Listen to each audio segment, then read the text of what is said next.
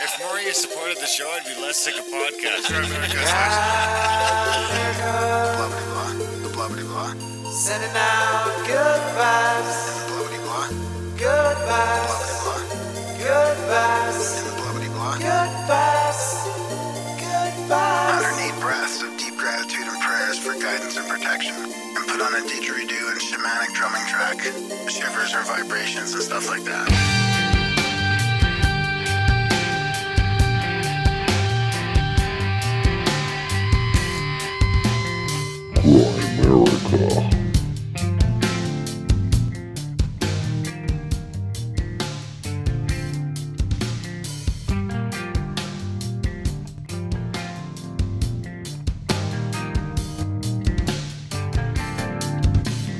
Okay, guys, welcome back to Grimerica Show. We are going to be chart- chatting, even chart, no charting. I don't think we'll do any charting this episode, maybe next week. But we will be chatting with Doctor Doctor Narco Longo, uh, Old World Florida. You guys might know him as Old World Florida. To talk about uh, what are them big rocks called again? Uh, the Saxor stones. Sax- Saxon Stone, isn't it? Sa- oh shit! I think I yeah, it's Saxon. I think you're right. It's Saxon, isn't it? I better change this the show notes here. Isn't. Saxon like a part of? Isn't that like an English thing? Yeah, it was Saxon, but I- these might even be like spelled differently. I got to now. I got to search it for. Ah. but yeah, I mean, it was more than that too. I mean, I'm fascinated by the Tampa Bay part. Actually, like, do you think that's why um Greg Carlwood moved there? What? Because No, I. That's not why I moved there. I don't think so. I mean, you'd have to ask Greg Carlwood. I don't want to speak for Greg Carlwood, but uh, my understanding is he just wanted to go somewhere where the politics didn't suck, mostly the taxes didn't suck. Uh, those two things, and still didn't have winter. It really doesn't. Well, what was well? Doctor was saying something. Narco was saying something about like the temperature doesn't get hot either there. So it's sort of like I guess it's I find Stays that very- hard to believe. I know, but it's maybe hu- very humid. But I guess it doesn't get like super super hot because maybe it's right on the coast and the wind or something. Um, So is it just the Tampa Bay itself doesn't? he, he- there's a couple cities he mentioned, and I don't know if it was on our show or another show where they don't get over hundred degrees. Like it just, which to me, I think of Hawaii because Hawaii always seemed to be to me like between eighty and ninety all the time, all year round. You All know, right, all, right, all, right, all right, all right, Get this. All right. So Florida's average monthly monthly annual average temperature January uh, 59.3 Fahrenheit, 15.2 Celsius. That's sort of the low. And August and July are your high months coming in at 28.1 Celsius. What do you guys say? Is that And that's 95? 82.6. Guess what? 82.6. Oh, it's only eighty-two. Wow. Yeah, so it's not but that that's averages. That's average. as fuck. Yeah. I mean, it's hotter than 28.1 half of the time. But dude, it's hotter than that here half the time. Yeah, yesterday was brutal. Actually, and it was it felt a bit muggy here too yesterday. It didn't even cool down at night last night. That we're talking. I go to the Alberta average temperature. This ain't gonna say shit. That gives you the high and the low. So it's no, this is not helpful. But yeah, I mean, I like the whole thing about the T- Tampa Bay hurricane blessings and just that, and just thinking of that as the Crystal Sea, like that whole Gulf was was more protected. I mean, imagine that Gulf. Like, there's not many inland sort of areas that would have been so protected and so sort of glassy. Like, it would have been an interesting Like the Mediterranean. area back then. yeah, but the Mediterranean's too big, I think, for that. You know, it's it's Is the. Mediterranean that much bigger than the Gulf of Mexico? I think it is. It still gets pretty rough there. I think it's smaller. No, no, I don't think so. I always did, dude. It took me two day, a day and a half to go from Crete to Haifa by ferry. So, um, All right, I'm I think checking. it was two. I think it was two days even. Sea area. Oh yeah, it looks. Yeah, it looks. about the same, 2.5 yeah. million square kilometers. That's the Mediterranean Sea. Is it the old Gulf or the new Gulf? So- Is it post Younger Dryas? Or? Well, you're right. It's only 1.6 million, so it's actually it's about uh 50% bigger. Well, on Google Maps, it looks like pretty close. So, anyways, it's obviously a different shape. It's like a round bay compared to a complete like an oblong thing. but I mean, I- Gulf of Mexico could get pretty rough, no? Well, yeah, now, but I mean, I think he's talking about it being like back then. It would have been like like glass because it would have been smaller with the what? Even when it was windy. well, I mean, of course not. But like, look, just to show you. saying it wasn't going to be smaller though. It was the same well, size. n- no, like all is impossible unless it was a lake. He also said that he thought it might be a lake. Yeah, well, he says all this was would have been showing right after the before the the increase in sea level, all that like the right next to Tampa Bay actually, right? And then this, so so it would have only been this sort of part, and it would have been completely protected over here, right? See how it would have, you know, Where's Tampa Bay? right here, That'd have been like right in the middle of the. yeah. So why would you add rocks there to tie boats to? Well, yeah. I mean, depends on how old they are, but I guess if it's like this, it was after Younger Dryas, and people come right in with their boats, right, right in here. That's what he was talking about about the shelter. But there's old Tampa Bay there, and Oh wow, that is a real sheltered sort of thing. But I gotta think that would almost be non-existent pre-younger Dryas.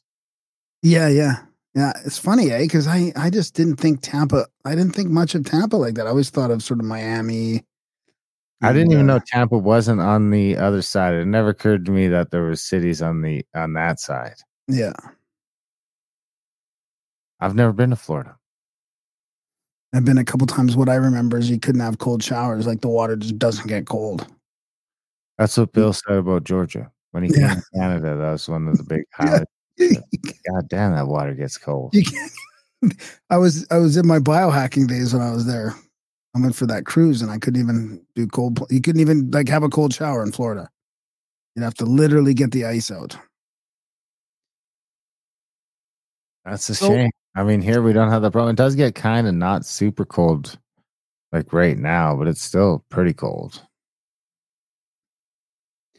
So I like I like how we talked about the Bock saga too. He's he's kind of a proponent of that. I mean, we should have had that. We missed our chance to have that older fellow on before he passed away a couple of years ago. They tried to they contacted us again, and I just I kind of dropped the ball on the scheduling. But I got the book. Pass away now? Yeah, that's what I mean. I yeah, we we lo- I lost that chance Way to go, Graham. You because it's up. interesting now. They talked about how the Finnish had no wars. Like apparently back then there was no wars or anything like that. There was no conflict going way way back. I don't know if I agree with their timeline, but definitely interesting. All right. Well, what do you got for us? What do you Well, I mean- doing? you're well, I mean- up. You're getting ready to go. I don't have anything personal to talk about. I just got like some UFO stuff to talk about. I mean, it's still like So crazy. sick of the UFO. What? It's a distraction. Okay, so Bruce Fenton, one of our friends, one of our, our Bruce um, Fenton. Bruce Fenton, he's like all over the UFO thing now, right? He's just on X. He's all over X, What's X? Twitter. Oh, Twitter. So did Why you say Twitter? what? Did I what? Did you see the um all the hubble baloo about the the aliens that uh that they found that the scientists apparently said were were aliens and then people are like that's not aliens that's like Oh yeah, yeah. No, that well, obviously it's not an alien. I mean, look at it. I feel like I'm just just deja vu from the Richard Greer thing. wait till I got a clip of him I want to show you. How many clips do you have? Well, Robin just one. Robin said, Here's the deal, UFO Twitter. Extensive analysis of the Nazca mummies indicated they're remarkably well preserved, fully intact biological entities. No evidence of tampering or manufacturing was found. I'm sorry if that keeps you up at night, but you needed to hear it. Um, and of course, there's a whole bunch of people saying, you know, that, uh, Needed to hear what? Is he saying it's real? yeah, he, well, he's saying that the ones from, uh, from the Nazca mummies are real. But I think that what happened, what now people are saying is, uh, let's Do see what it's real? let's see what Bruce says. Oh no, did I just miss my? Do you do you think it's real? Um, I found it. Shit, I have to find the place again. Um, I, if I Oh, mute uh, myself, does it mute clips?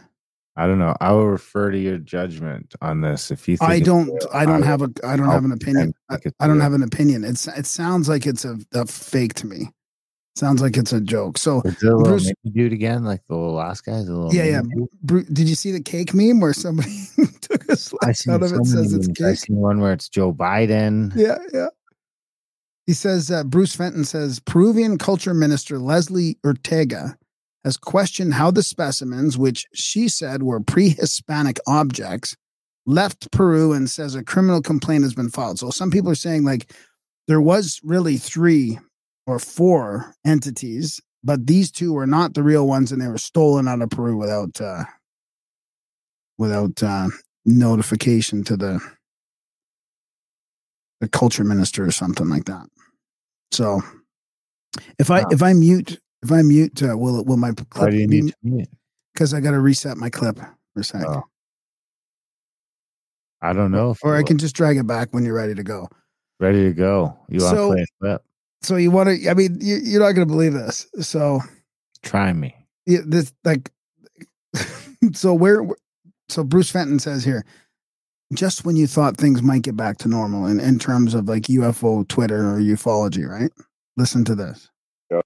So, what I'm also working on with a group of people would be the enforcement part of it. Now, what I'm about to say is a little spooky. In fact, it's terrifying. But I've been asked to um, assist with a team of people who have the means, Mhm. upon authorization, to basically take over all of these illegal black sites, corporate and military um, and but they can't do it without having actionable intelligence. So one of the things I'm putting out through your show and every other show I'm on is that we need more and more of these whistleblowers who know precisely where the materials are stored, where the man-made Raytheon, Northrop, Boeing, Lockheed devices are being built, um, where the ET bodies are located, where the underground base entrances are, so this is what we've been collecting for 30 years, but we need more and more detailed information because I'm handing that off to both people with the Pentagon, White House, and the Congress. Um, and ultimately, that data is going to be needed in order for them to get any of this under control if there isn't voluntary compliance. And as you point out, these people are so powerful, wealthy, and arrogant and one of the points I made very recently to uh, uh, Congresswoman Luna, who's, who's heading up this effort in the House, along with Burchett and a couple others, um, when I had a meeting with her a couple weeks ago down in St. Petersburg, Florida, I said, "Look, you're not going to get this stuff by knocking on the front door and saying, "Pretty please, will you show me what you have?" Right? Because if anyone who saw these hearings, I was watching it at a distance. Um, and I, cause I already knew all the people who were going to be there. Uh, Right. and, I don't, I don't think we need to keep have him go on and on. But uh, just let me repeat that. Greer says he's working with a team of people to help enforce and take over illegal top secret sites that have non-human craft and technology. I mean, this would have been like the last guess of what's going to be next in, in UFO Twitter. He goes on to say he needs more whistleblowers to tell him exactly where this exactly is. This top secret human and non-human technology is located. Wait, there's more. He says he had a meeting with the rep and told her that they needed specific information and locations where to search this top secret tech. And they will also need law enforcement or a SWAT team. and he says, I don't even know where to begin with this clip. Uh, what do you think? That's good. I like it. Not, yeah, I don't not, like uh, Richard so much, but Not- I don't trust him. I wish he wasn't involved. I didn't. I, NASA. well, isn't it good that he's the one? Like, isn't it funny that he's the one like taking it to this level? no, I don't think it's. I don't think funny is the word. He should be the new NASA, the new UFO NASA director. Did you hear that NASA named the new director of Why? ufology? Basically, NASA. NASA. NASA. What? How is it? What? How do I say it? NASA. NASA. You say NASA. Like NASA. Bahamas. NASA. So everyone's all in on the UFOs now. Well, I mean, I don't know. I don't think they're all in there. Just like people are just getting frustrated. They're getting the runaround. And, you know, people that have known about this stuff for decades are now they're just the government stalling and nothing's Nobody really cares. happening. And And nobody cares. I mean, there's got to be that's going to be a bit of frustration. the people don't care. Yeah. nobody cares. I Nobody mean, even like you UFO dudes are like half like, yeah, you know, kind of. I could go either way. And the people like we're just like, who gives a fuck? And like, you know, most people don't even know about it. You know, it's like my kids aren't coming over to school. Like, Dad, you hear about the alien? Oh, hasn't come up. Well, okay, that's weird because I was talking to two kids today who are like 14 and 18. They were asking me questions about about aliens. Do they come here from other planets? Do you think they're out there? I mean, I think they know they know me. they were know, for you. They were They were- but they still, like, it was pretty cool. Uncle Graham's coming over. He's a little weird. UFO stuff just to, you know, make him feel feel welcome. They were primed to ask you UFO questions. I'd be curious if they've or they just know like the UFO guy's coming over. All right, let's see what he's got. But I don't think it's like going around to high school, do you? No. There's no oh, way. Oh yeah, I think so. Yeah, yeah, and they're more curious. They're not scared about it. They're just curious. Scared about it. Who would ever be scared about it? Well, dude, that's what people think Who? that humanity's gonna be scared that there's other, you know, people traveling from other solar systems or whatever, other, you know, dimensions. I don't think that's scary. I don't think it's happening. To be perfect clear, but I don't think it's scary either. If if it was happening, It's been happening. has it? I mean, do have whistleblowers that say they talk to some people that say they saw some stuff. Why do you think? Why do you think? I don't want to. Ma- Because Grusch ain't saying he's seen shit, is he? I mean, no, but what, is my let's forget Grusch. I mean, we all know from an occult magical perspective, like things can be summoned, whether Okay. they're angels and demons or extra dimensional entities or archons or whatever. Like there's stuff out there. so is it? It's nothing that any of these quote unquote whistleblowers have actually said per se. It's just the fact that they're talking about it on the television, Um, or is it the whistleblower? no, because I, dude, I Greer's whistleblowers are different, right? I saw that two hour thing with 100. I've 1.5 heard that million whistleblowers are quite different, and I've heard that Greer likes to blow little whistles himself.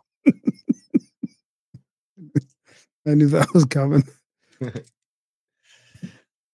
That reminds me, we should have Brooks Agnew on the show. They were direct. They were direct witnesses. They weren't just like rushed to talking about what he had heard from other people. Like they were direct witnesses. I mean, dude, one guy came across a, a trafficking operation with a flying saucer. A flying saucer trafficking operation, Yeah. drug trafficking, or a child no, like drugs and humans. In UFOs. Yeah, dude. This is the. This is the like. What a better one. Like just what a. You know the breakaway civilizations trafficking with saucers. I mean, Worst apocalypse ever. How many kids can you fit in a UFO? Infinite Well, number? Is it yeah, like just an interdimensional, sp- larger space, and Yeah, once you go in the door, it's like opens up to a like huge room. small, but people just keep piling in. It's like, Where'd you go? it's like a clown car. Yeah. The ultimate clown car. So what's going on with you? You're hunting again. You, you were telling me about this this season. experience, and I'm like, dude, you got to save that for the intro because Which one? The bow hunting? yeah. But what? Well, so what are you saying about ducks? Last year. I didn't get one. and I didn't get one this year yet either, but I got, uh, you know, I might have, I definitely have one more day to try and maybe two if I'm lucky. So- one and a half. I missed what you said. So you said uh, what was the animal again? Well, duck season opened, so I've been shooting a lot of ducks. Yeah, but you were talking about getting one what 50 ducks this year. Um, an antelope. antelope. I've shot a lot of antelope with my gun. But you're bow hunting an antelope. with my bow yet. So you're bow hunting with a what do you call it? A decoy or something like that? With the decoy, yeah, I tried hard last year too to get one with the bow, and I didn't get one. It was a little early in retrospect. I think I was like three weeks, at least two Ah. and a half weeks early. I only really got one shot off, but now they're rutting pretty hard. They should be rutting even harder in the next like six to nine days. So you can you explain how this works? Like you go out there with a D, like this is a decoy like like a life size like what what is it? Is it? It's not like it's not your buddy dressed up as one, is it? No, it's like uh, I use a Montana decoy, so it's like it's almost like a tent-like material. It like coils up like a tent, like you know them pop-up tents that you Yeah. like down to get them back in the container. Yeah. pop up. It's kind of like that, except uh, it's an antelope, but it's like it's on this canvas like which is extremely vibrant and lifelike. Like, dude, you put that thing up and go a couple hills over even if you like for you, if you came around a corner, that thing was set up, you'd be like, "Holy fuck, there's an antelope." I mean, you'd figure out pretty quick that it wasn't Something's off. an antelope. Yeah, something's off, but it really stands out. I don't know how they managed to do that on material, but it really stands out. You can tell. So it works well. So you just hide behind this little So you actually hide very behind the thing It's itself like too. that. It's like a half inch or maybe an inch thick with an antelope on each side of it. But they have weird eyes, you know. In some ways, they have very good eyes, but in other ways, they have bad eyes. I don't know. It'd be interesting to spend a day looking through an antelope's eyes.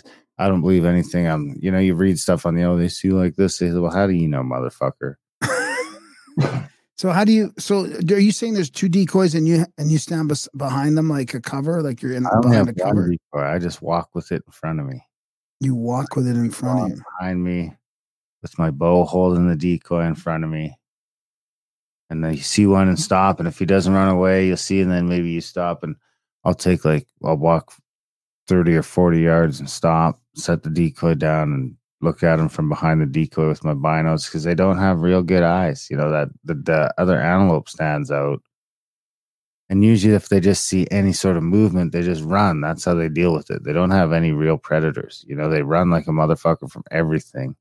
Right. I think there used to be some sort of North American cheetah that chased them around. Maybe it was the dire beavers way back when. Something, some sort of, uh, the dire wolves. some sort of pre-diluvian.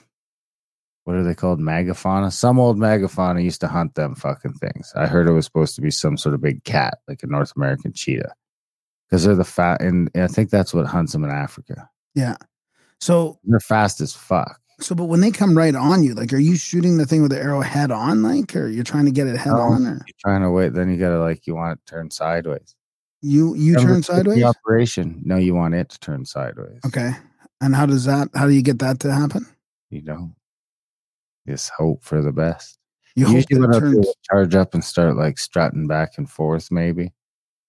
But I mean, this one came up too quick. It went from like 150 yards to like 55 fucking fast. Like, I'm just like still trying to get, you know, let off a shot and it went over its back. So your bow because you're trying to get your bow ready while it's in that range, like Yeah, I think I set it to 55 and maybe he ran into 45. That might be why I missed him.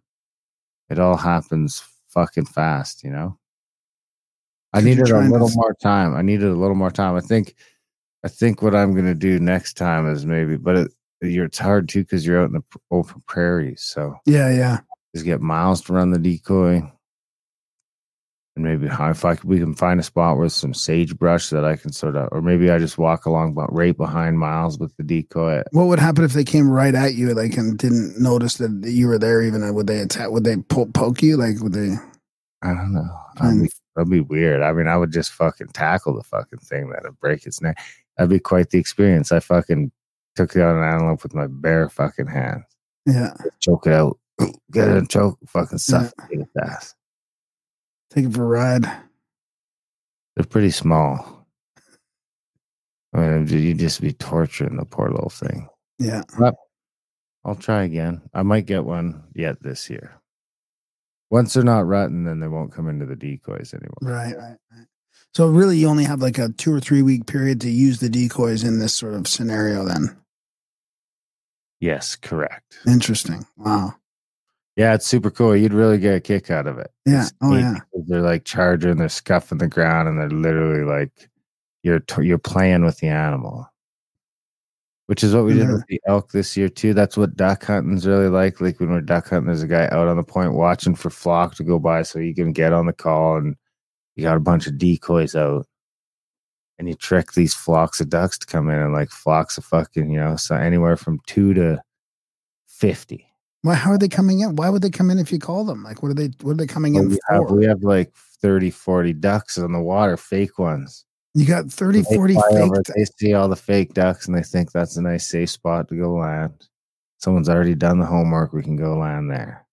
Oh my god, really? That's what they're just looking for a safe place to land. And Sometimes, dude, there's like 50 ducks in the air, and everybody's just like, holy fuck. Just fucking shooting shotgun, like fucking nuts. I'm, I'm already into probably, we got 14 the first night and like 18 the second. And I think we got another 18 yesterday. So uh, we're already into like 36, 50 ducks already this year and three or four geese too. And So it's a even whole- yet. Once see it what you start mean, it's a whole- migrating, it could be easy. We could do 200, 300 ducks this year.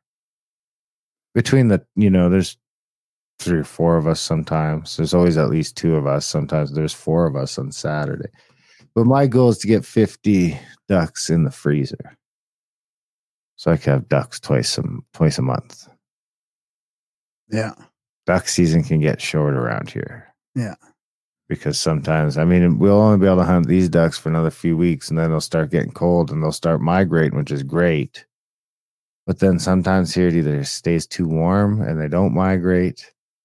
So then these local ducks either get, you know, shot to shit. So they start to get super, super apprehensive about everything. I mean, how these ducks react to decoys at the start of the year compared to the end of the year is completely different. wow. They're not stupid. I mean, I feel sorry for these fuckers down in Florida and Louisiana, the ones that are taking my, du- you know, because they go heading south. The season starts here. We're the first people hunting these ducks. And I shoot the shit out of them. Then they go down to fucking Wyoming. Someone else shoots the shit out of them. Then they go down another. You know, they're just getting. By the time they get down there, they're smart. They're they'll be a little more on the ball. Wow, interesting. It's the funnest kind of hunting. I think. I mean, it's all fun. It's all great.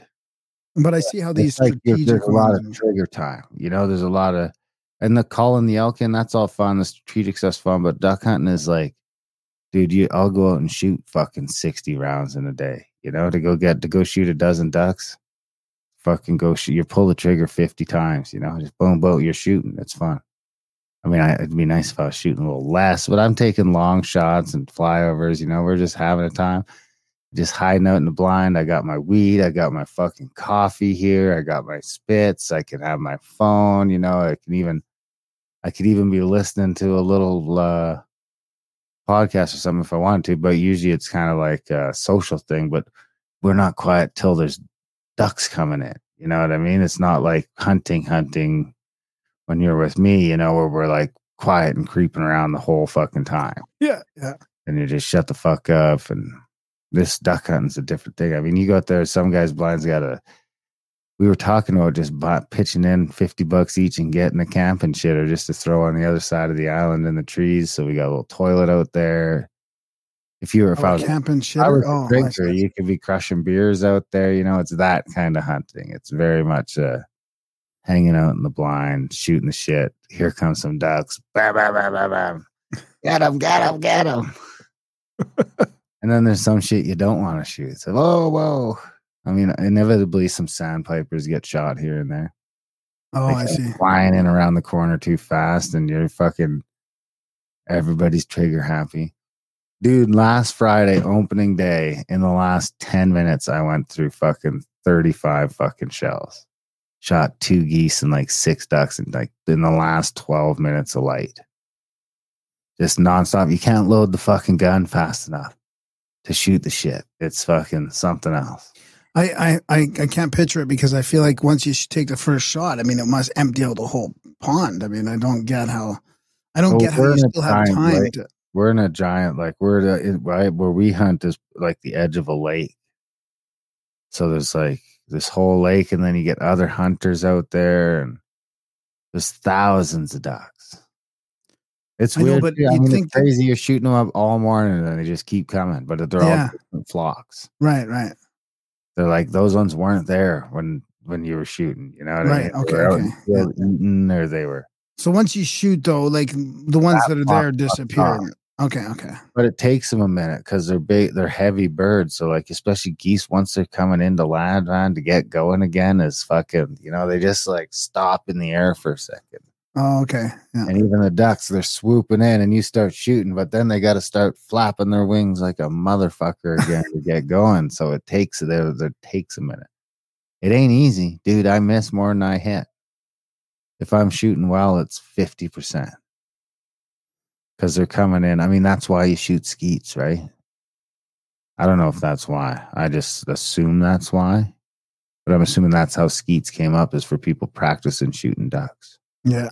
because you're trying to shoot a duck. Like we're doing a lot of cross shots, so you've got a duck fucking flying in across you. You know, it's got to be doing twenty But miles an. Are you using the same gun there as you would if you if you snuck up on a bunch and they were all trying to fly away, like with a shotgun blast? Like Shotgun blast. Yeah, you, no matter you're always using that. it's illegal to hunt ducks with anything but a shotgun. Oh, okay. You might be allowed. Maybe no, I don't think you're even allowed. I mean, I, maybe you could. There's an exception for archery, but I don't even know about that. I don't know see how you could hunt ducks with a bow and arrow. Seems fucking crazy. Yeah, yeah. I think you'd want to like net them or something, maybe. I mean, you could do it if they were on the water and you were really good with a bow and arrow and you had a canoe or something. I wonder how the Indians were getting ducks. They were definitely getting them. The Lakota had a couple months named after geese for the spring migration and for the fall migration because it was a giant food source for them. Yeah. Anyway, Well, thanks for the hunting tales. yeah, is that it? That's all I got. Yeah. I gotta go Montana in the morning to see Randall Carlson and the Snake Bros and Ben from Uncharted X. Oliver. It's gonna be a trip. Be a fun time. Oh yeah. Yeah, Mike, you guys have a Peter, great a time. couple of these guys have been out for a, lo- a bunch of trips now. Yeah, that'll be great. Awesome time. It'll be a good Well- trip. I'll check back in next week and, and let you guys know how it went. Yeah, have a good trip and see you next weekend. All right, guys, enjoy the chat with Dr. Narco. Do you have a bio? Oh no, I don't. All right, enjoy the chat. Dr. Narco Longo.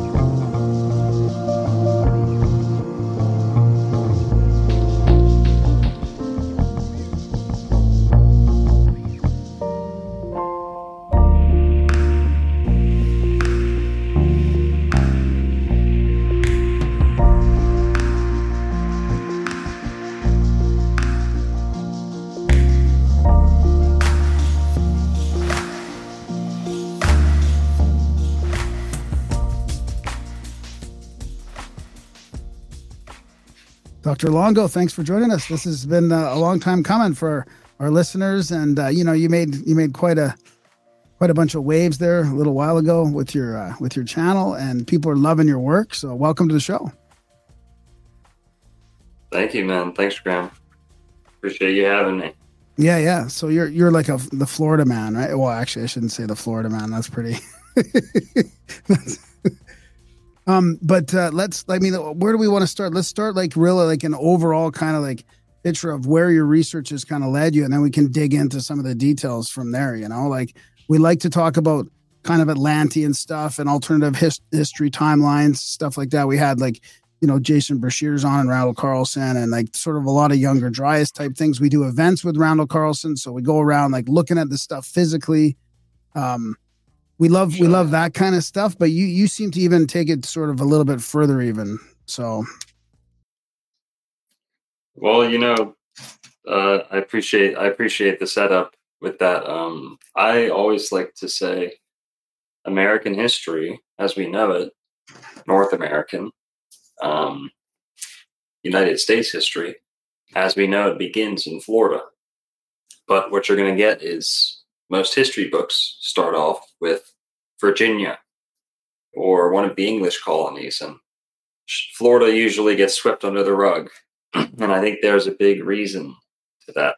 And whether it's Atlantis, whether it's who was here before Columbus, there's many different angles and why they would lie and why they have.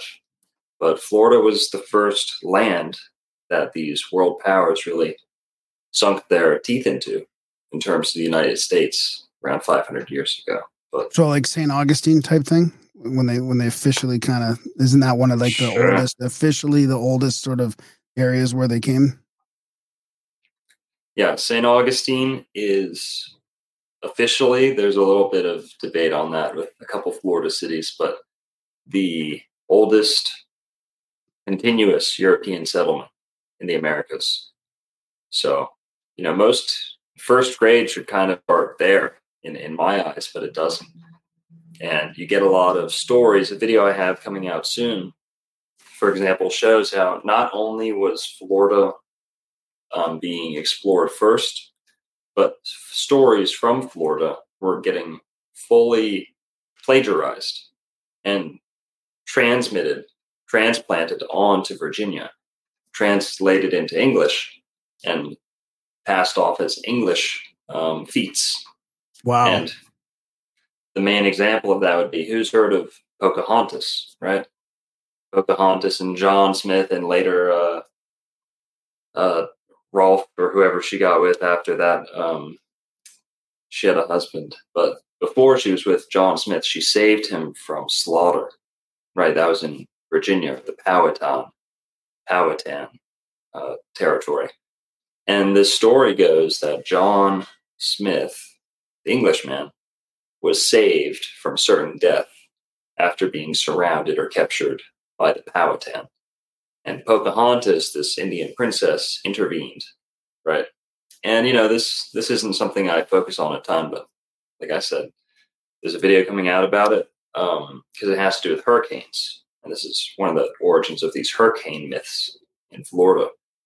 But the way we're told it in Disney, and remember, anything that makes it into Disney is probably uh, something to you know check twice on.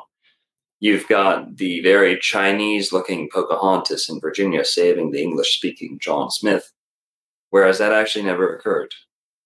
Simply did not. It is known that she married Pocahontas, the real Pocahontas, would have gotten with uh, I forget his name, Dolph or Rolfe, I forget. But um, her you know second European love was the one she married and had a kid with. But John Smith, who she potentially saved, no, no, no. John Smith had heard that story around early 1600s after the DeSoto expedition had came back and you know made the rounds the word of it made rounds throughout europe and the english started plagiarizing stories straight out of it and one of the key ones was that pocahontas myth. So they took a they took a prominent native woman in virginia embellished the story with an even more impressive story that occurred in florida. And uh, you'll see where this came from where the true occurrence was Juan Ortiz being saved at the hands of Princess Ulele, daughter of Hirrihigua, which just might be where we get the word hurricane. And this was turned into the Pocahontas story. So that's just one example where the English were not only not only are they trying to hog American history, but they were plagiarizing it from Why- why- where the Spanish had been. I mean, I think I know the I think I know the answer because it's the same reason why they're calling Graham Hancock a white supremacist. But why why why do they not want it want it to be true like that? Why not just give Florida the credit for all that? Right. Well, you know, not to go into the deep end too soon here, but it probably does point to something like Atlantis or you know, a more reasonable stepping stone to that conversation was who was here right before Columbus? Yeah, yeah. Who had Columbus just just gotten done? Who had the people who were funding Columbus, the people whose ships he was sailing? Who had they just finished fighting in a series of wars for hundreds of years? The Moors of North Africa and Iberia. And these people were expelled right around the same time that Columbus left for the Americas. Columbus wasn't fitted for a spice spice trading; he was fitted for you know expedition, conquest, Right. and um, that that tells you something right there. Here was the blacks, and that's why there was a bunch of black slaves here. So we thinking that those were the people that became the slaves instead, because it don't make sense to play to to you know put black people back and forth on boats from Africa if you're gonna lose half of them. Cost Mm-hmm. a bunch of energy to do that. When you had a bunch of Mhm. Indians here that you could have done that with, you know, why not Exactly. take them? So it seems to be that there might have been some I, think it was Hotep Jesus we had on. I was talking about maybe some blacks in those West African currents sort of head right through the Caribbean and into Florida and all that. Mhm. Yeah, you've got the Gulf Stream, and the I think you summed it up well, Darren. But you've got the Gulf Stream there, which is like a ancient. Well, it's not ancient. It always has been. There always will be. It's a warm water highway that goes around the Atlantic, and kind of the the engine. What what makes this thing circulate is the springs pumping out of Florida and the Mississippi depositing into the Gulf of Mexico. And this is considered kind of the um, the uh, like the am- amniotic fluids of the planet, because this Gulf Stream plays a very crucial role in many mythologies of the planet, and including the Finnish, which I, you know, exalt as potentially the highest on the planet. Um, mythology that is Finnish mythology, because from Finnish you get Phoenicians. So when you're up there in the Arctic Circle, you get Finnish people and Vikings. When you come down south, you get Phoenicians. Now they'll spell those two words with as many letters as they can differently for the average Joe not to realize they're the same. Phoenician, the P H O E, Finnish with the F I, right? Well, I'm not the first to figure that out. You have Conor MacDari, you have um, Michael Tsarion, and blah blah blah. People were going across the Atlantic for for hundreds of years, thousands of years. The Phoenicians, their predecessors, people who came after them, the Moors, the Irish, the Vikings. You know, mainstream is just just in the last twenty years was acknowledging the Vikings came to the Americas, right? But every year we're seeing this where they're pushing the peopling of the Americas. That's something we can get into too. Is why would they lie? Here, well, here's probably a better answer to that. Well, they have our human history kind of pinned, pegged in this little sandbox, out in an extremely contentious, politically, you know, charged zone that's been draining tax dollars, blood, resources for thousands of years. This is the Middle East I'm talking about. Now, do you think how maybe it's convenient to convince all the Abrahamic faiths that there is only a small little patch of territory that all of their stories occurred in? Therefore, all those religions could never fit inside that small land, so they'll always be contending it forever.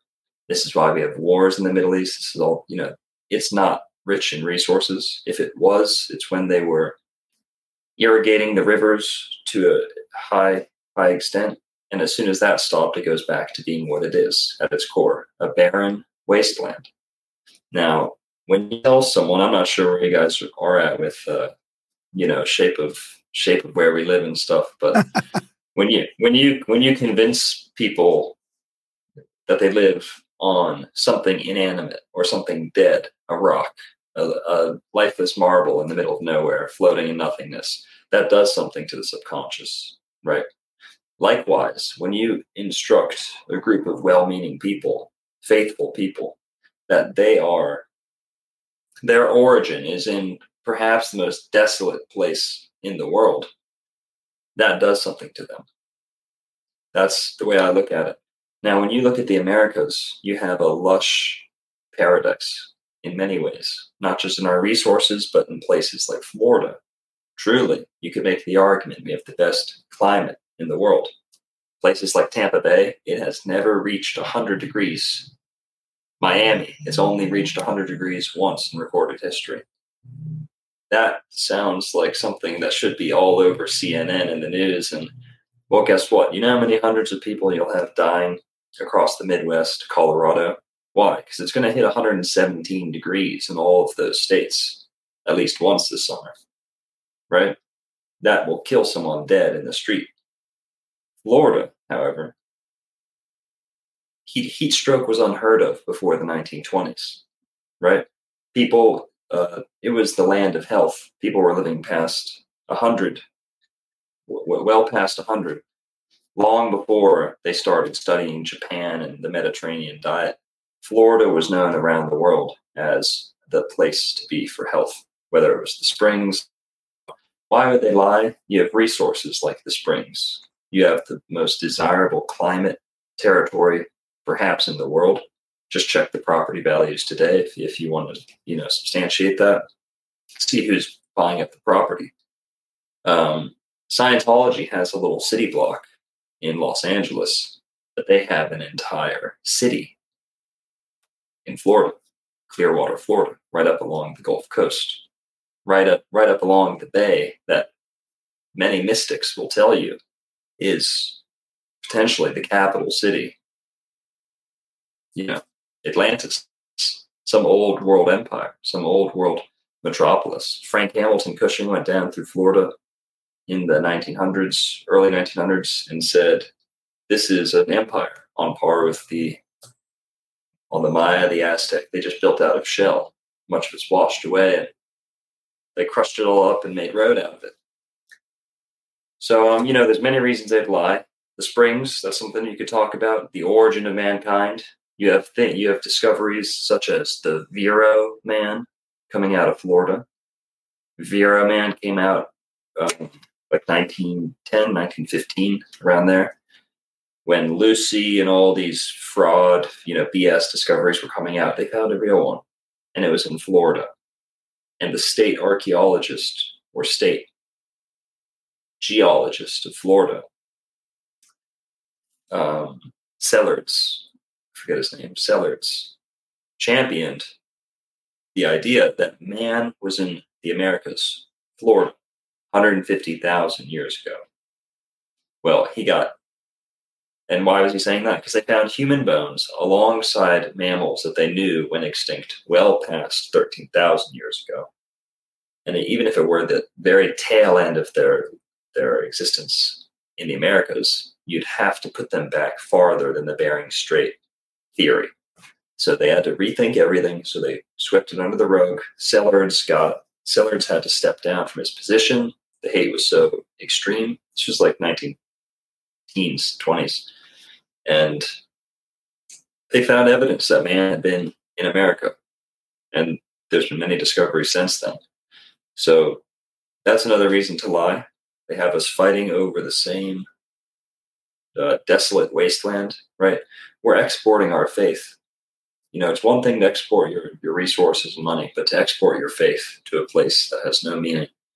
People are very, very, uh, feel free to jump in. no, no, no. This is good. Yeah. Yeah. No, it's good. I, I, what what are some other what are some other things of evidence that have been found and covered up, or that you've sort of found that that would point to this being because it's, I mean, we we love this topic and it's but it's hard to it's hard to imagine that America has this much history because really we've been sort of brainwashed. Like when I grew up, I mean, I didn't think the whole continent of North America had zero history, right? Except for the colonialism and, and all that, like the real, the mainstream narrative. You know, you had to go to Egypt to look for anything sort of special, but it's um, mm-hmm. so it's really interesting to start hearing about all these all this evidence coming out, and and I mean you've come across some real interesting things that really point to like very very very ancient stuff. Like even pre pre Atlantis, right? Yes. What we, so here I'll we- pull up. what we think of Atlant what we think of Atlantis. hmm Yeah, I'll pull up something right here. Um, if you guys want to see Yep. some, uh, Yeah, sure. you know, tangible evidence that something was going on here thousands of years ago that the mainstream historians really have no no understanding of whatsoever. So here we've got got a folder here. Nice, thank you. Yeah. So these are what we call Saxer stones, named for the man who discovered them, realized their worth, realized their significance. And all across the earth, where you would expect to find ancient maritime cultures, you find evidence of ancient maritime cultures. The principle being because boats decay and you know get repurposed and people build out of wood and you know washes away things sink you guys get it. Well you know what didn't go away? What they find time and time again it's the telltale fingerprint of a maritime society. Stone anchors ancient stone anchors usually limestone not always but bored holes for rope to be fastened through them. And these on average would be about the size of a backpack like you see there. Large enough for two men to throw over the side of a ship and large enough to pull back up and ideally be able to pull up out of the water too because sometimes you leave things like drogue stones in the water. We can get into that too. Uh, we'll we'll spot the difference between a drogue stone and anchor a static anchor and a ballast stone as well. But the reason i'm showing you this is we are not told that there was any substantial seafaring people in the Yeah. americas. Yeah. now there there might be you know i'm not taking credit away. I'm just saying that's what they'll tell you. But i recognize there's many tribes many people out there who were seafaring. But in terms of empire in terms of industry we're told that's not the case. There are stones in florida which directly contradict this that show yes there was a great empire in the americas their center point seems to have been tampa bay gulf of mexico why? It's the most hospitable place in the world. You have three degrees of protection from the ocean. Florida is a natural breakwater. The Yucatan Peninsula is a natural breakwater. The Gulf of Mexico itself is substantially calmer than the Atlantic outside of it. Any fisherman in the Keys will tell you this. Go five minutes into the Atlantic and you hit chop yeah. go, go go five minutes into the Gulf, and it's glass. It's almost always glass. And this is why they called it the Crystal Sea in ancient Greek mythology. Um, and there's still today Crystal Beach and Indian Rocks Beach. That's what they call these anchors today Indian rocks, because the Indians worship them. The subsequent Indians, natives, might not have had the ships, but they recognized the value of the rocks. They might have used them as mooring stones, but blah blah blah. This is a typical ancient stone anchor. You find these right where you'd expect to find them, where the Phoenicians were around the Mediterranean, where ancient sailors in the Pacific were, Austronesia, Polynesia, people with big boats who needed big anchors. And like I said, the typical weight here would be 50, 300 pounds. And these are found mostly on the east coast of America. Well, according to main, according to academia, these are found nowhere in America. They're, these don't go with America. Now, these are found in the Mediterranean all the time.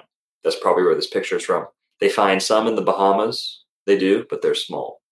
They find a bunch in Florida that they put in the museums and they label as anchors, but they're this big that you could fit in your hand. Any bigger than that, they won't place them in a museum they won't acknowledge what they are because it opens a whole can of worms that is either going to uh you know result in a lot of rewrites or uncomfortable press conferences and stuff like that and this Uh, I'll show you. I'm just showing the, the first picture here. We'll we'll flip through and kind of see the magnitude of these. But yes, these are Darren. These are in Florida. The ones we're going to be looking at. But what we're looking at right here is a typical one.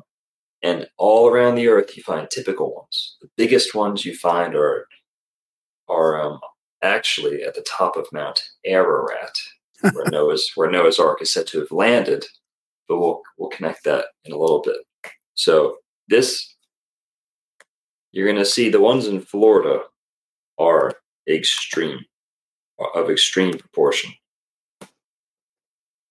This is downtown St. Petersburg. Here. There we go. Downtown St. Petersburg. That's John Saxer there. He was printed in Ancient American Magazine with, um, they had Bill Donato come out, an accredited archaeologist to come out and actually check out these anchors. I, I have footage of him detailing them in my Anchors of Atlantis documentary. And I've done two documentaries with John Saxer if you want to see more on the stones. But Bill Donato clearly showed they have the rope marks that are indicative of anchors, ballasts, storm drogues. They have the patina showing, yes, six, seven thousand, if not more years old, at least. And what consistent boring methods. Some people say, "Oh, there's uh, that could be a solution hole. That's a, you know, that's a uh, erosion pattern or something like that, or that's a tree growing through it." None of those are true, but there are um, some people have their theories about how the holes came about. Well, on some rocks, we can show without a doubt consistently sized boring. But you, you can't deny it. Some of these rocks, I'll show you here, Does some of them been- drill marks still, or have been bored so clean, um, you know, two feet through a boulder. You, you'll see. Here at the top, you see a little bit of a rope mark. Not sure if you can see my mouse, but yeah, yeah, yeah, we can see it. rope mark there. This that is granite. What kind of rock is that? the ones in Florida are about 90% limestone. They're all limestone. Like 90% of the rocks are limestone. Some of them, which shows that that's a really thank you for the that that um, question, Darren. It brings up a good point because if these were a consistent um, weathering pattern that shows up like a perfectly bored rock, we wouldn't find it across different types of stone. Now, while most of these are limestone, like I said, 90%, if not more, across Florida are limestone because that's what Florida's made of. You also find flint ones. They made them out of flint if they had it. And they made them out of coral too, which had to have been drilled. And you'll see some of these in the museums, but like I said, they're small. And then What there's is the- also what? Sorry, what is the mainstream explanation for all these? Or did They don't- already say they don't have one? with with the large ones they don't they don't talk they will not acknowledge them Yeah, with the with the small ones i can show you i'll have to pull it up um Wouldn't they have been Um, a long way from from the ocean before uh before the sea level rise? Yeah. Okay now tampa bay if if you're going to look at sea level rise tampa bay would have traced itself out along with that coastline out into the gulf however modern day tampa bay they believe was a freshwater lake when you had that extra um, patch of land in the Gulf for Florida seven thousand years ago. That's a good. That's a good point too. Is if we're talking Atlantis times, you would expect a deal of of sea level change. can I can I show Yeah. my screen for a sec? Sure. This is what I had up actually. While you were talking about Tampa Bay, I was just looking at. I love this uh, this newer view of uh, the layer on Google Earth or Google Maps here. Because Hmm. look at look at this big. I mean, when if you're talking about the three or four hundred feet after after the flood, look, this would have all been that probably all would have been land, right? I mean, I don't know how deep Mhm. this is right now, but I mean, look at how the shape of this whole area would have changed. Yeah, that chunk off the left side of Florida certainly was poking out of the water. You had mammoths, you had mammoth bones and things of that sort all across that left chunk right there. Now on the right, that's a little deceiving. That wouldn't have been poking out. Oh, right. This, yeah, this ridge here. Yeah. Yeah. Yeah, that would have been still underwater. But you you have the Bahamas would have been some more substantial uh, sized islands, but also um, Cuba would have made quite the impressive mountain range. And perhaps you would have only had a narrow band of, of entry into the Gulf, which would actually, in this case, make it Right. more uh, advantageous from Right. a naval perspective. Right here, even just, And- just in there. You mean right? Pre- precisely yeah. Yeah. and you've got you've got your ditch right there what do they call that the the uh the cayman channel or whatever the ditch right there that's very deep that cayman channel Wow. yeah Yeah, i think that's i don't know what they call it but yeah. that's very deep could be terraformed that's not really my territory but um what you've got is you know i've talked about some of the symbolism with the q and yeah that's that's the breadbasket right there tampa bay. And that little peninsula right there is called pinellas peninsula. Pinellas peninsula. I've actually theorized that it's named for the pineal gland because it's Yeah. sha- shaped like the pineal gland. If you rotate it 90 degrees it's precisely. And it used to be called penal before it was pinellas Okay, we're yeah. back to yours now. Yeah, thanks. I just wanted you to, to you to mention that while I had the map up. Sure. Um, we've got here, not sure if this is a video, just a picture. This is one of the holes. That's just a little clump of dirt, but this is a perfectly bored hole. Perfectly, perfectly. This is like drilled. There's no other way to say it. The the lips coming into the hole are are crisp. They're it, it's just a clean bore. No other way to say it. And if we look Maybe they at were the tying, were tying airships too. That's a good. No, that's a. I don't think that's what they were used for, but Florida is a was like the airship capital of America. Um, Opa-locka, Opa-locka, Florida, which is a Moorish city, top to bottom, is had a airport, a skyport on it, and believe it or not, the Nazis were touching down the Graf Zeppelin the Graf Zeppelin was landing there um, regularly in Opa-locka, Florida, and they were buddies with the Seminoles. So the Seminoles have a. Sorry, you're looking at a blank screen here, but No, that's okay. so this rock, if we look at the other side, you can see it bored clean through the Um, other side. You can see pretty hard, uh, pretty pretty big marks there. It almost marks almost looks like tooling marks too. Yeah. You're right, like a, a rifle bore. And here's a substantial one. We call this one the sand dollar. This is the same exact size and shape arrangement of the holes, you know, uh, ratio of how thick it is, um, like a sand dollar. You find this in museums all the time, where they were uh, pulling canoes up like this or tying off their canoes. Each of those rocks, sorry, each of those holes would have a rope. And what, what that would do, having two holes on a single anchor, would allow the people in the ship above to shimmy it loose in the chance that it got stuck. So you'll see people still do this today with stone anchors, but they're just not as prevalent. And being able to maybe have a bigger one too with two people pulling on it so that you know you might have if, if the ships get bigger then you need bigger anchors probably Yes. Now, another side of this is, you know, probably where this is archaeology. You know, you show people the rocks, you show their function. There's not much to argue with. But then they say, well, these are too big. These are simply too big. And that's kind of where Bill Donato stepped away. Was Bill Donato, who was an accredited ar- archaeologist looking for evidence of Bimini, Atlantis and Bimini. He used a lot of these pictures not these he, these stones. He took his own pictures like uh, 20 years ago, but they showed that these were the largest stone anchors in the world.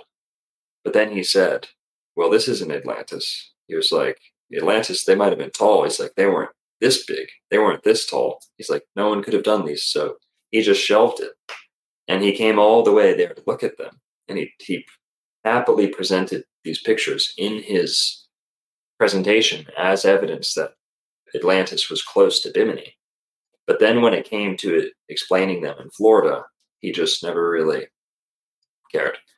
And that's where John Saxer comes in. That's why they're called the Saxer Stones.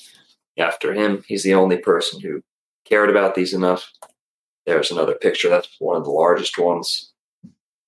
And all of these show a rope mark hugging one side of the hole. If that makes sense. Yep, where, yep. where oh, so in terms of mooring stones, could these have been used as mooring stones by smaller people later? Sure, they could have. But where most of these were dredged out of show they were underwater or close to water, and then the sea level crept up on them. So these are always by the water. Many of these, many of these come from the east coast of Florida. Many of much of the stone comes from the east coast. So someone had to bring them there to there, and they look like anchors. So they must From be. the- from They don't, they don't just From the East Coast to the West Coast. Yes. Many of these anchors were crafted from stone on the east coast of Florida. Formations on the east coast of Florida don't exist on the west coast, but we find them scattered across the west coast. So these stone anchors like this, Saxer stones, you'll find them with the highest concentration in Tampa Bay. But being indicative of an Atlantean empire in the Caribbean, which is precisely what uh, Edgar Cayce tells us, which is precisely what everybody tells us if we know how to decipher the, the information. It all points to the Gulf of Mexico. It's the circle protected, um, it's a series of bays protected within each other. You have the Gulf of Mexico, then you have Tampa Bay within that. Then within Tampa Bay, there is a series of, of other bays. So you have the lands, the zones of water and the zones of land. Dennis Brooks caught on caught on to this. He didn't know anything about the anchors. Dennis Brooks is an author out of uh, Hawaii or something. He might be a Tampa guy. He wrote a whole book on Tampa being Atlantis because he studied the waterways and he studied the engineering of the city. And he said, well, the Army Corps of Engineers didn't cut those substantial canals. And then he looked at the intracoastal waterway of Florida, which is an intelligently carved out waterway that was originally freshwater that buffered the mainland from the ocean. And this is still here today. And it goes, yeah, it goes all the way from like Maine to Texas or Mexico. But the only place where it's where it's completely concurrent or where it runs all the way around is Florida. And you find this description both in Plato and I think it's more fleshed out by someone after Plato, but there was a canal or a great ditch. There was a protective um, ditch filled with water, a moat that covered a central peninsula. So blah blah blah. Florida's Atlantis. I'll I'll box Graham Hancock if I have to. I don't care. Um, you know, I'd love it if some of these people came and saw the stones, but all these people want to say, "Oh, Atlantis is over here. It's over here." Well, everyone's focused on the city. No one can show me a smidge of the empire, a smidge of of the fleet. This is a naval fleet we're talking about, right? Not Troy, not not. I don't see people digging in the sand for Atlantis. So, if unless people are going to show me anchors, boats, which we have substantially in Florida, evidence of ancient, large arc ships that precisely would have taken the Gulf Stream across the Atlantic, right where everyone agrees they landed around Mount Ararat, and we have a cultural diffusion there on from 10,000, 6,000 years ago, depending who you ask, out of Central Asia. Well, what happened before that? Yes, everything after that happened in Eurasia. But is anybody going to analyze the discrepancies in the time and the navigational capacity of you know the ship they made and all this stuff? Why did it take 150 days for? And I'll stop here. If we're going to interpret any of this literally, then it has to hit every box. It has to check every box. I'm all about allegory. I'm all about metaphor. You know, I'm uh, I'm into it. Garden of Eden. You know, does it have to be a garden? No. But how many people around the world believe this is a tangible, physical garden? And they cannot show you a smidge to prove it. Right? So, So- so, is is your is your theory then kind of like that that some of this stuff maybe in in North America like Florida and uh, maybe South America was was first like some of the more ancient stuff and then and then after the flood or maybe even before the flood but then it was more it moved east as well like is that is that kind of like are you flipping kind of the whole Yes. timeline No, its not a. It's not like a narcissistic. Like, hey, over here. Like, look at. no no no no no Where's our credit?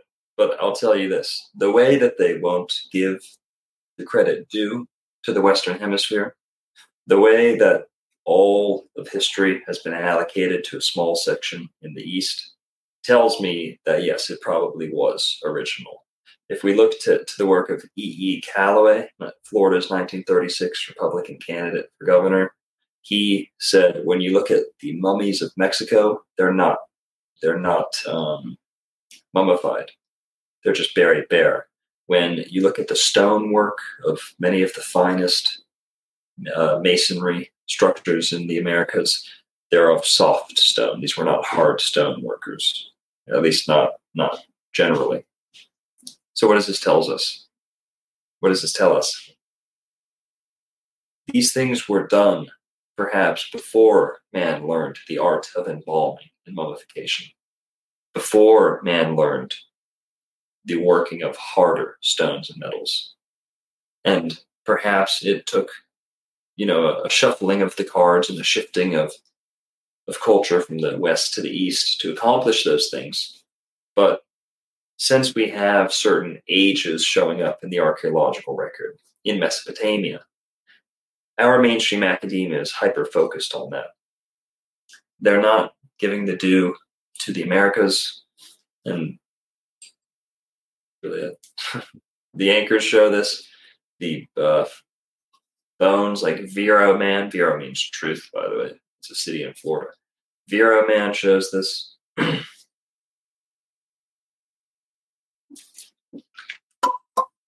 So let's uh let's uh, shift gears a little bit to the you Sure. mentioned the Finnish, the Phoenicians and all that and and we had uh we had Jim Ches- Chestner on uh, about the Bock saga like in I think it was episode 206 so it was a couple six Oh, seven years six seven years ago maybe um is that is that sort of the Bock saga is what you're talking about um Well, you know, I, I'm a. it fit with that It does fit with it.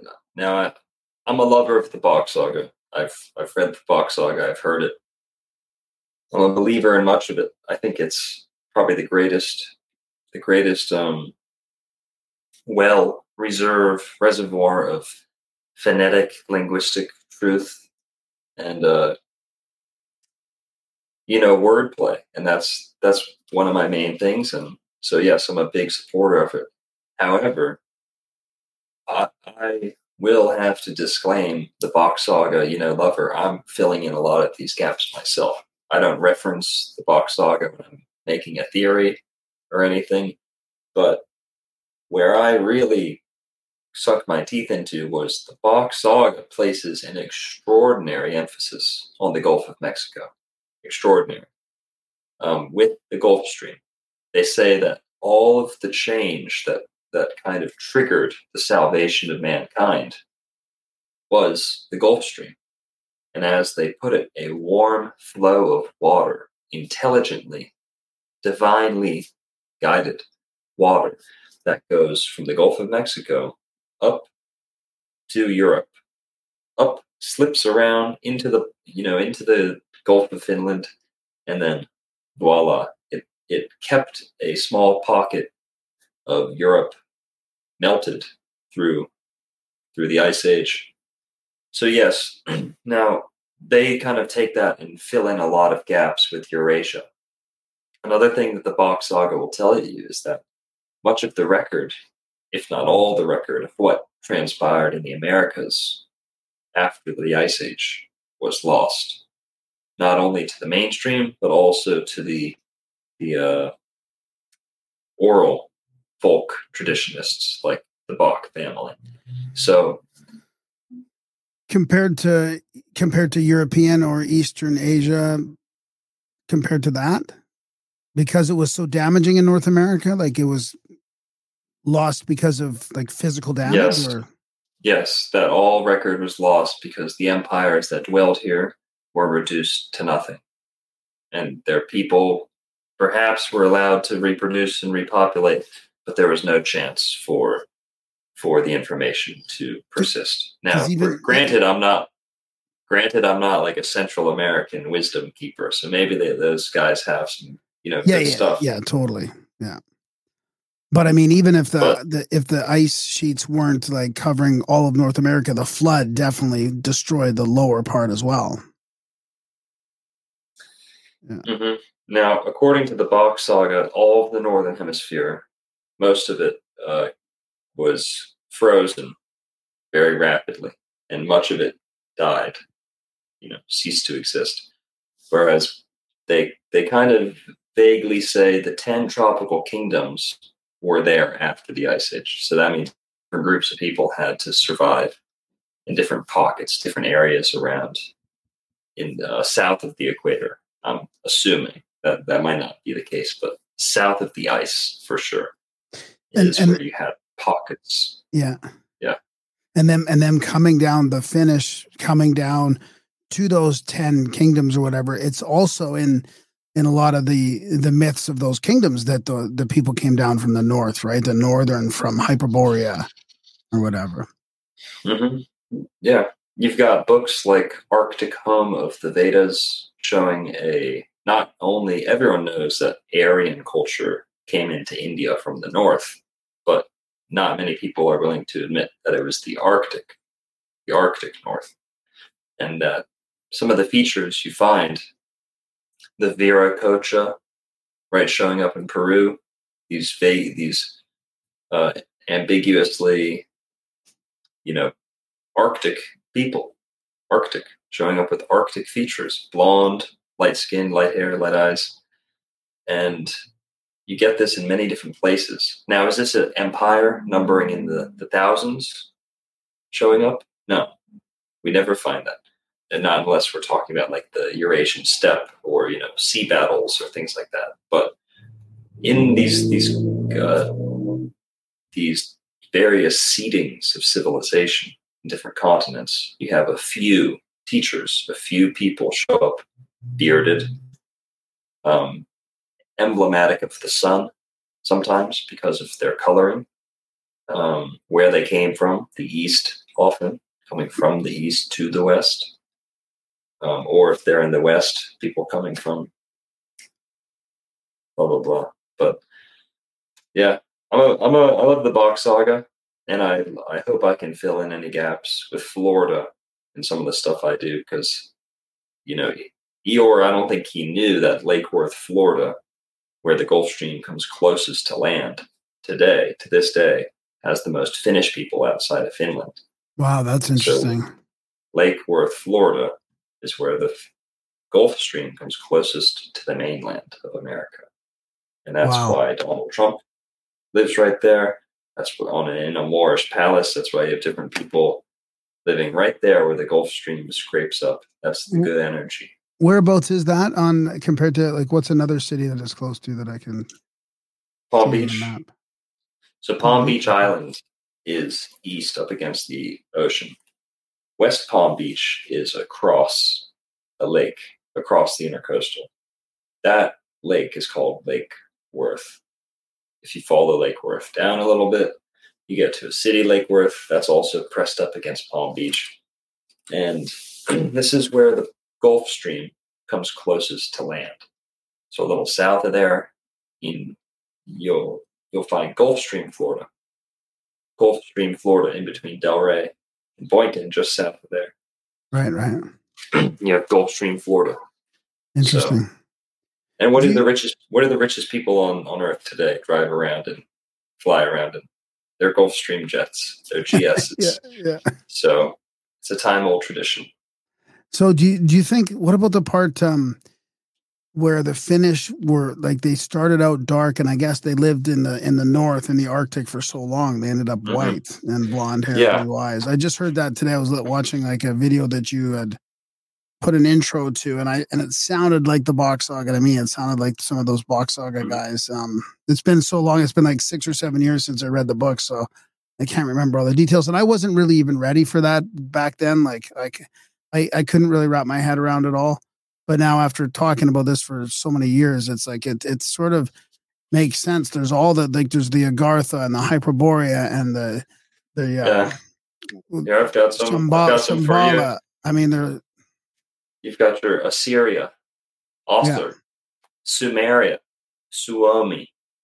That's what the Finnish call themselves. That's that's one of my number. That's one of my number one. Uh, you know, kickbacks or not kickback that people, um, you know, Sen- push, push, Yeah. push back push back on as they say, oh well, the Finnish don't even call themselves Finnish, and the Phoenicians didn't call themselves Phoenicians. So you're just grasping at straws, even though that word is the same meaning. Fine goods, right? Fine goods, but what you have is. Uh, um, the Finnish call themselves what? Suomi. Suomi. That means swampy, right? Everyone, anyone ever heard of Swami Vivekananda, right? The teachers from the north. Teacher, Swami, means you're Finnish, right? You finished school, you're graduated, right? Um, so Suomi is where we get Sumeria. Suomi area, area. Suomi, Sumeria. And nearby, you have your Assyrians with their big beards, Arctic, suited for the Arctic, not for the hot desert, right? Beards don't come from the hot desert. Beards come from lumberjack territory, up near the where it's cold. We need to warm the face. Now you asked a good question. Another, another thing I get pushed back on is in the Bock saga. Does it's not me. I just I champion the Bock saga the best I can. You have, um, you have people saying, "Well, you know, are you promoting evolution? Like, did, did people just get pushed up into the ice and they evolved and they had no say in the matter?" No, I don't think that's what happened either. I think the Bock saga kind of glosses over it and lets you fill in a little bit of the gaps, but scientifically, white people can't just move to Africa and turn black, right? Black people can't just move to Iceland and turn white. Now, 10 generations, you might be a little lighter. Now, what I think was happening truly is they were selective breeding themselves, selectively breeding for traits that would be desirable in the winter. Now, if you're in e- if you're an evolutionist, you could say that this is oh yeah, they just went to the ice and the ones who had better traits kept you know better traits kept reproducing at higher frequency or presenting themselves better at higher frequency. So you could have it that way. You could have it that we selectively breed dogs to have blue eyes and light coats all the time. You can do this with the human. Um, you can selective breed all you want, but you can't create a new species. So it also could be that the time frame is not even comprehensible to us. Like it could have been hundreds and hundreds of thousands of years, or so far back that that real Yeah. evolution, like you know, evolution might have taken place. Like I, I have a hard time with the evolution as it's as it's sort of portrayed in the mainstream, but um the but you know this is i think we're talking there could be longer periods like all through the for example all through the last ice age you know they could have been there Mhm. through that whole thing Yes. I also, you know, something I differ with the with the uh I don't know if you could call it mainstream. It's not, certainly not mainstream, but like the, the consensus of Bock Saga thinking is that we're working with like a 50 million, uh, you know, time period at least. Well, I kind of shy away from that, um, or I don't don't necessarily buy into that in a wholly literal sense. Um, I think changes might have been occurring, and I think you have a folk preserved family oral tradition passed down through the family. You know, how many characters have been, for example, you watch an ESPN movie or you watch uh, you watch a movie that's trying to do justice to real life, and they can't. You have to you have to make multiple. You know, where there are four guys helping solve a crime. Oh well, we can. You know, let's make it one character, and and we'll give them all those those guys best uh, qualities. Right. Some things are done for the sake of brevity, for the sake of what do they call it? Um, mnemonic like devices where you know they're speaking in a certain order so you know certain things might be more conducive to how the story is told rather than how the history actually occurred and i'm not trying to undermine the Bock saga i'm just saying i have a hard time you know truly coming to grips coming to grips with the 50 million year timeline and the way that they explain it which is convenient is that they say uh, evolved intelligent man on this earth, however long he lived here, up until Ragnarok, or one of them, every single human was cremated. That's why you don't find anatomically correct humans back past a certain point in the fossil record because they were all cremated. You could also look at it the same way today. They say chimpanzees you know how many chimpanzees they found fossilized ever? It's like five, not even. You and know they're not cremating just- themselves. exactly. Uh, so either those things are new on Earth, on the Earth, or their habitat just simply doesn't make fossils. Yeah. Or, which is true for many of the places humans live. Um, who knows? But Well, I mean, I I like how Tolkien Tolkien took a lot of that Finnish, and I mean, I I, I get mixed up in Norse and Finnish. Like, I don't really. I always think they're the same thing, but I don't think they are. But um, Tolkien really seemed to pull a lot of that mythology into. I think that's why fantasy, in general, the whole genre, Tolkien especially, resonates with so many people because he's talking about, you know, species of, or I guess maybe races or species. I don't know how you want to call it, but Mhm. dwarves and elves Right. and giants and all that magic. I mean, all that stuff was was a, in a time. It's in our sort of genetic memory from a time long gone. That that's why it really resonates with us. do you want to get into giants a little quick here? Yeah, yeah, yeah. Sure. Um, I've got here another file. So we're looking at some big anchors, right? And Yeah. that might that might those might leave more question marks than answers looking at stones like that. Well, if those were actually used, had a, utility to them, it'd have to be big people Right. pe- people like you and I, unless we had some type of, you know, chanting, cymatic frequency tech that could lift these things up, and I'd assume they'd be shaped better if that were the case. Um, these were just big people. Now, in Florida, we find a lot of evidence of large, large people. Now, this evidence comes to us in the form of newspaper articles from about 1850 to 1950 were littered with stories of giant skeletons. Now, the mainstream will have you believe that these were all hoaxes. Every single one of them a hoax across the board. We're only talking about a large human that's seven foot five or something like that. Right. Now, giant is, I use giant loosely. Thank you for clearing that up. We're, we're describing the natives of Florida were, they towered over the Europeans. We know this for a fact. We know this for a fact, but the conquistadors were not that tall, but the natives of Florida towered above them about a foot and a half on average. Wow. Yeah, tall, well over six feet is is the minimum, the bottom end of of how tall these guys were, and that's across the board in Florida. The Tocobaga tribe, coming out of Tampa Bay, was said to have been seven feet. The Timucua out of St. Augustine area, Jekyll Island, Jekyll Island, you know, Yeah. that that tribe who was doing sacrifice on some of those Jekyll Island altars, they were eight and a half feet tall. I mean, big, big, tall, muscular. These were not lanky freaks. These were athletic, athletic warriors.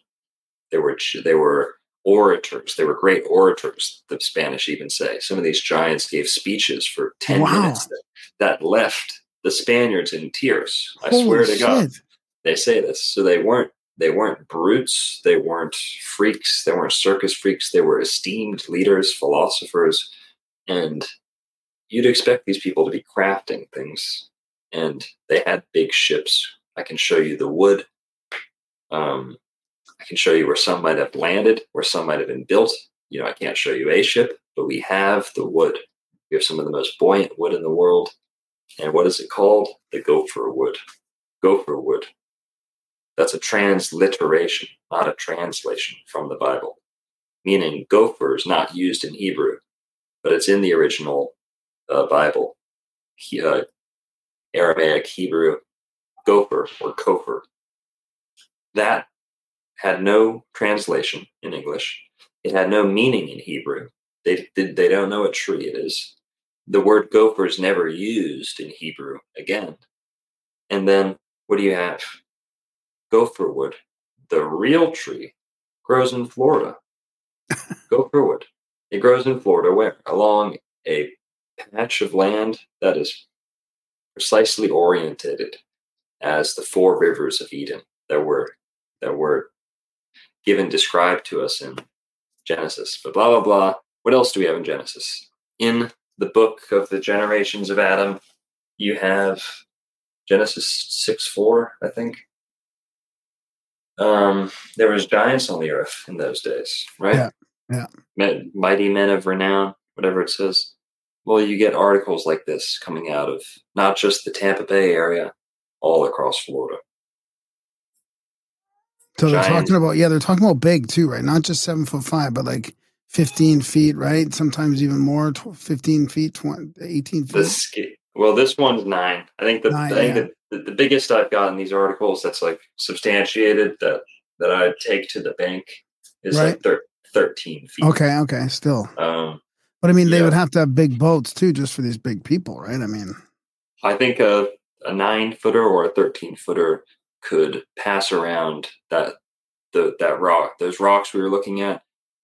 It wouldn't be it wouldn't be easy, but it would be like me and you picking up a fridge. We could do Yeah. it, you know. Yeah. that's fascinating. So, do you um, do you think that the giant? Because the giant thing is always fascinating because it's it, there's so it seems to be there's so much evidence, but not enough to to tip the scales or not enough for Okay. people to admit it. Like, do you think people because there's all these pictures that people see too? Like, do you think this is something that could cr- crack things open if somebody like? Fa- I mean, because you wonder why you're not allowed to go into the mounds anymore, right? Yeah, you bring up a good point. Now, I put a lot of hard work into videos, and I can tell when one's one's gonna do good, right? Right. As best as as you know a creator can. I know when when a video deserves. You know, you want to know the one video that I've put most effort into that got the least return. Not that not monetary or anything, but just you know. Uh, yeah, the shadow band the, the worst almost. Exactly. Yeah. Yeah. Yeah. Thank you. That that's how I should put it. Shadow band. You know, I don't know why. I don't know what in it. I think I went after the Smithsonian a little too hard that one, but that's has to be my, my most shadow band video. Is the, The Giants? Yeah. in Florida because it's it's conclusive proof. It's not just the articles. There's pictures. It's the accounts of every European that landed in the 1500s said they were tall as hell, scary. Not only that, they the tree, the bows they used were thicker than a man's wrist. The bows? Right. The bows they were Wow. using were, were thicker than the wrists of of the men Wow. of, that they were going up against. They could shoot a bow accurately 200 yards on a rope, like not not arced, not you know, Yeah, not, not arched or arced, but they were they could throw an atlatl straight through a horse. The, you had this happening regularly in the DeSoto expeditions. The DeSoto expeditions, they make no mention whatsoever of mermaids, sea monsters, any of this nonsense. You know what they do clearly, plainly report? Chief Tuscaloosa standing 10 feet tall, being as tall at the waist as the men, the Europeans. And not just that, all the Europe, all the Spanish people were short. The natives were tall, but here's a picture. Now you're probably, you know, you could say, well, we don't have scale here, but hmm people say, where are the bones? Well, most of them went to the Smithsonian, so you probably can't expect them, you know, in your lap anytime soon. But we do have them in picture, precisely where they were found. No hoaxing, no none of this. This was this was common business back in the 1920s, 1900s. To they were, uh, um, what's it called? Digging up the mounds to build roads, to fill roads with. And what they were doing was bumping into giant skeletons like every month. you No know? wonder why we're not allowed to go into the mounds anymore. I mean, that's really, Exactly. Exactly. Now you understand why there's this like pseudo spiritual consideration that's that's Yeah. especially especially set aside for one group of people on the earth. Egypt, we they they tear everything up themselves. They pull it all up right out of the ground. They want to see it. You go to uh, Thailand, they dig it up. They want to see it. But uh, Native Americans, the ones who conveniently were bought out with all the all the casinos and all that stuff, they're the ones who won't allow any genetic testing on the ancient sites. Why? Because a lot of that genetic testing would probably show that they don't have the rights. Right. Not that not that anyone has rights to land. I don't I don't think like that, but that their whole existence in some of the establishments is, is a lie because Yeah, the whole colonialism thing has to stay. That whole narrative has to stay. That's why they. That's one of the reasons at the beginning when you were talking about why they lie. That's also a factor. They need they need this victim sort of mentality to keep keep going here. They keep Mhm. having to to demonize certain certain groups of people. Um. So what what do you think about um? What was I going to ask you about the Giants and about the uh, the mainstream still still kept like quiet about that though back then even so for some reason like i know a lot of these newspapers reported it but i, I narrated a mainstream scientific work on the prehistoric uh, races and they talk a lot about the mounds and a lot about central america and uh, like the aztecs and the, the mayans and and they just wouldn't mention they they had like a hundred pages in them on the mounds and they just wouldn't mention the giants. They like they just stayed away completely from that. And to me it seemed like they they talked a, it was interesting from a, a perspective where they the ruins and and those lost civilizations like they really said how prevalent those were. So they, there was some stuff that they seemed to be like okay admitting there's a huge mystery here and it needs more investigation but they definitely wouldn't uh wouldn't talk about the giants so the, yeah, I, The I think cover up the, must have been going for a while the Giants open up so many can of worms. Not only because you know, Giants only get Giants don't get big off of normal human food, right? We'll just start right there. So they're either blood drinkers, magicians, or tapping into some energy type of energy that we don't have access to today.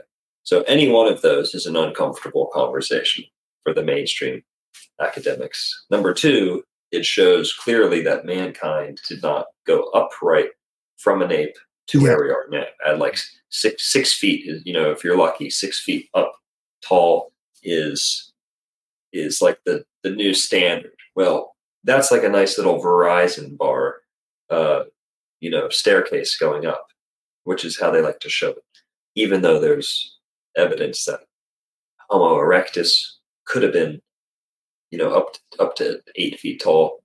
Uh, Neanderthal could have been up to eight feet tall. Any of these guys could have been up to eight feet tall. Excuse me, I gotta blow my nose here. Yeah, no problem.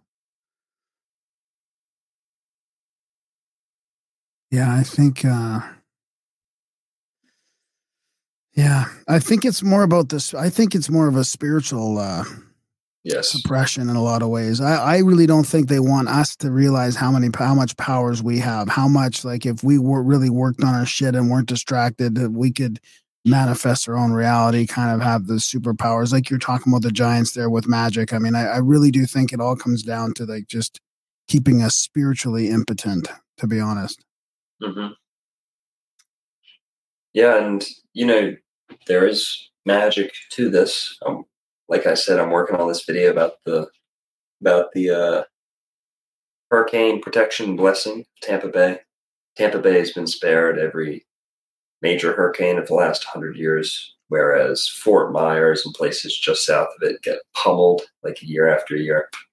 And the difference there is that the Tocobaga, Tocobaga lived in Tampa Bay and they were said to be peaceful. They were said to have been more friendly, had more kind of palatable religious rites, whereas the other tribes were very, um, what would you say, depraved, carnal, things like that. So the Tocobaga were, were virtuous. They lived in Tampa Bay.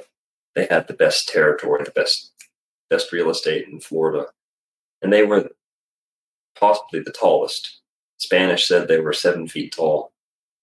And their mounds, their middens, their burial grounds are what people point to today as the evidence, as they point to that and say, this is what keeps Florida, or Tampa Bay, sorry, Tampa Bay safe from the hurricanes that come to Florida every year.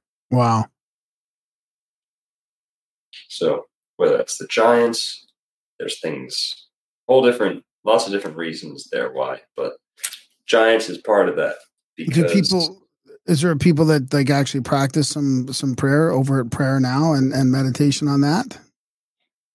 I've gone to some of these mounds. We're we organize like meetups at some of these. Um, we, we don't get that woo woo yet that yet with it, but um, we're going to. Uh, um, I know at places like the Miami Circle, they have tribes come out from all over to come and do events there, but I, I don't know about Tampa Bay. Hmm. What else you got coming up in the future? What else are you working on? So there's an electrotherapy museum uh, just north of here with like real old, old world Antiquitech machines. I went there, filmed a bunch of crazy shit Wow. with electro electrotherapy. Like we got electrocuted, our hair stood up, and that was just like the most basic thing. Ton, tons and tons of cool stuff there.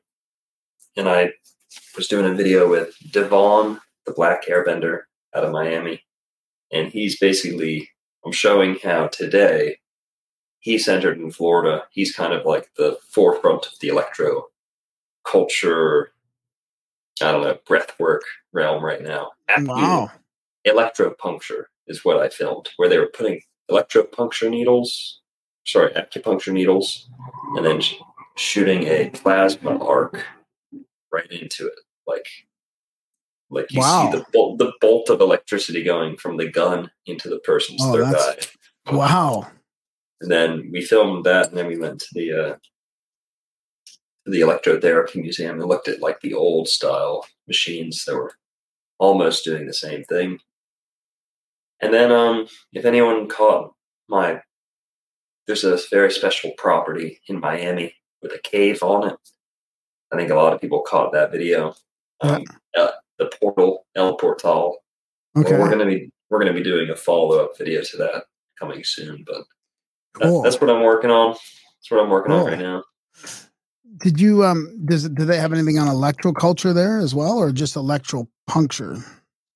Y- Yes, a little bit. That wasn't like his forte, Okay. but the the museum was electrotherapy. But Yeah. um, Devon's into electroculture for sure. I wanted to tell you, we, we narrated, we have this audiobook available on our podcast, uh, Adult Brain Audiobooks podcast. It's the original electrocultural book uh, from the early 1900s. from uh, from Justin Christofleau.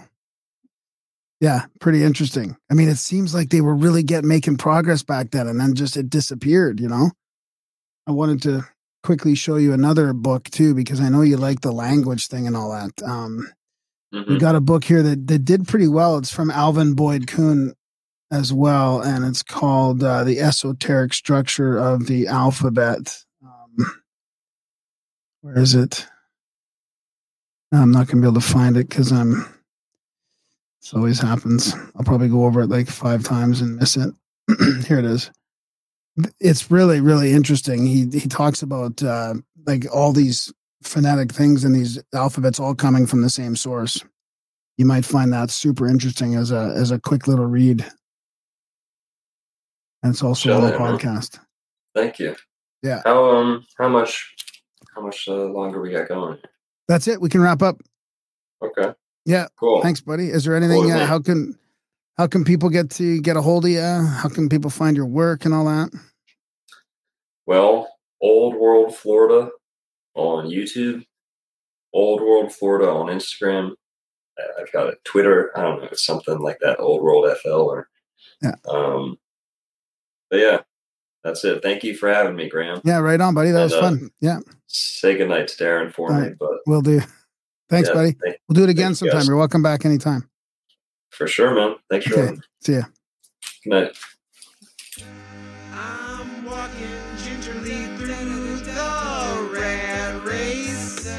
Take a look at the big old smile on my face. Kicking around down by the pool of narcissists. The people are many, they preen themselves. Oh, how they navel gaze. Somewhere over that hill, the gloomy skies cease to exist. I'm climbing that hill, I pass by and pity the poor Sisyphus. I go into hyperdrive, turn into a beam of light. I'm strolling down a static electric avenue. The people are predictable. They say, Good morning, how do you do? When out of nowhere, a randomly pure angel in the crosswalk bumps into me.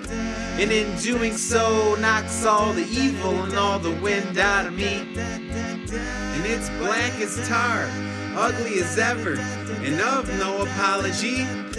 This angelic mama sings heavenly of the truest theology. Together we're a seraphim dream, forever young with no chronology. Thousand years from now, we'll be written into ancient mythology. We go into hyperdrive, and turn into a beam of light. Can you tell me about the view up there? It's sparkling remarkably, the air is crystal clear.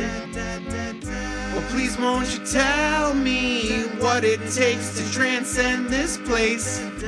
A little bit of heart and a whole lot of soul.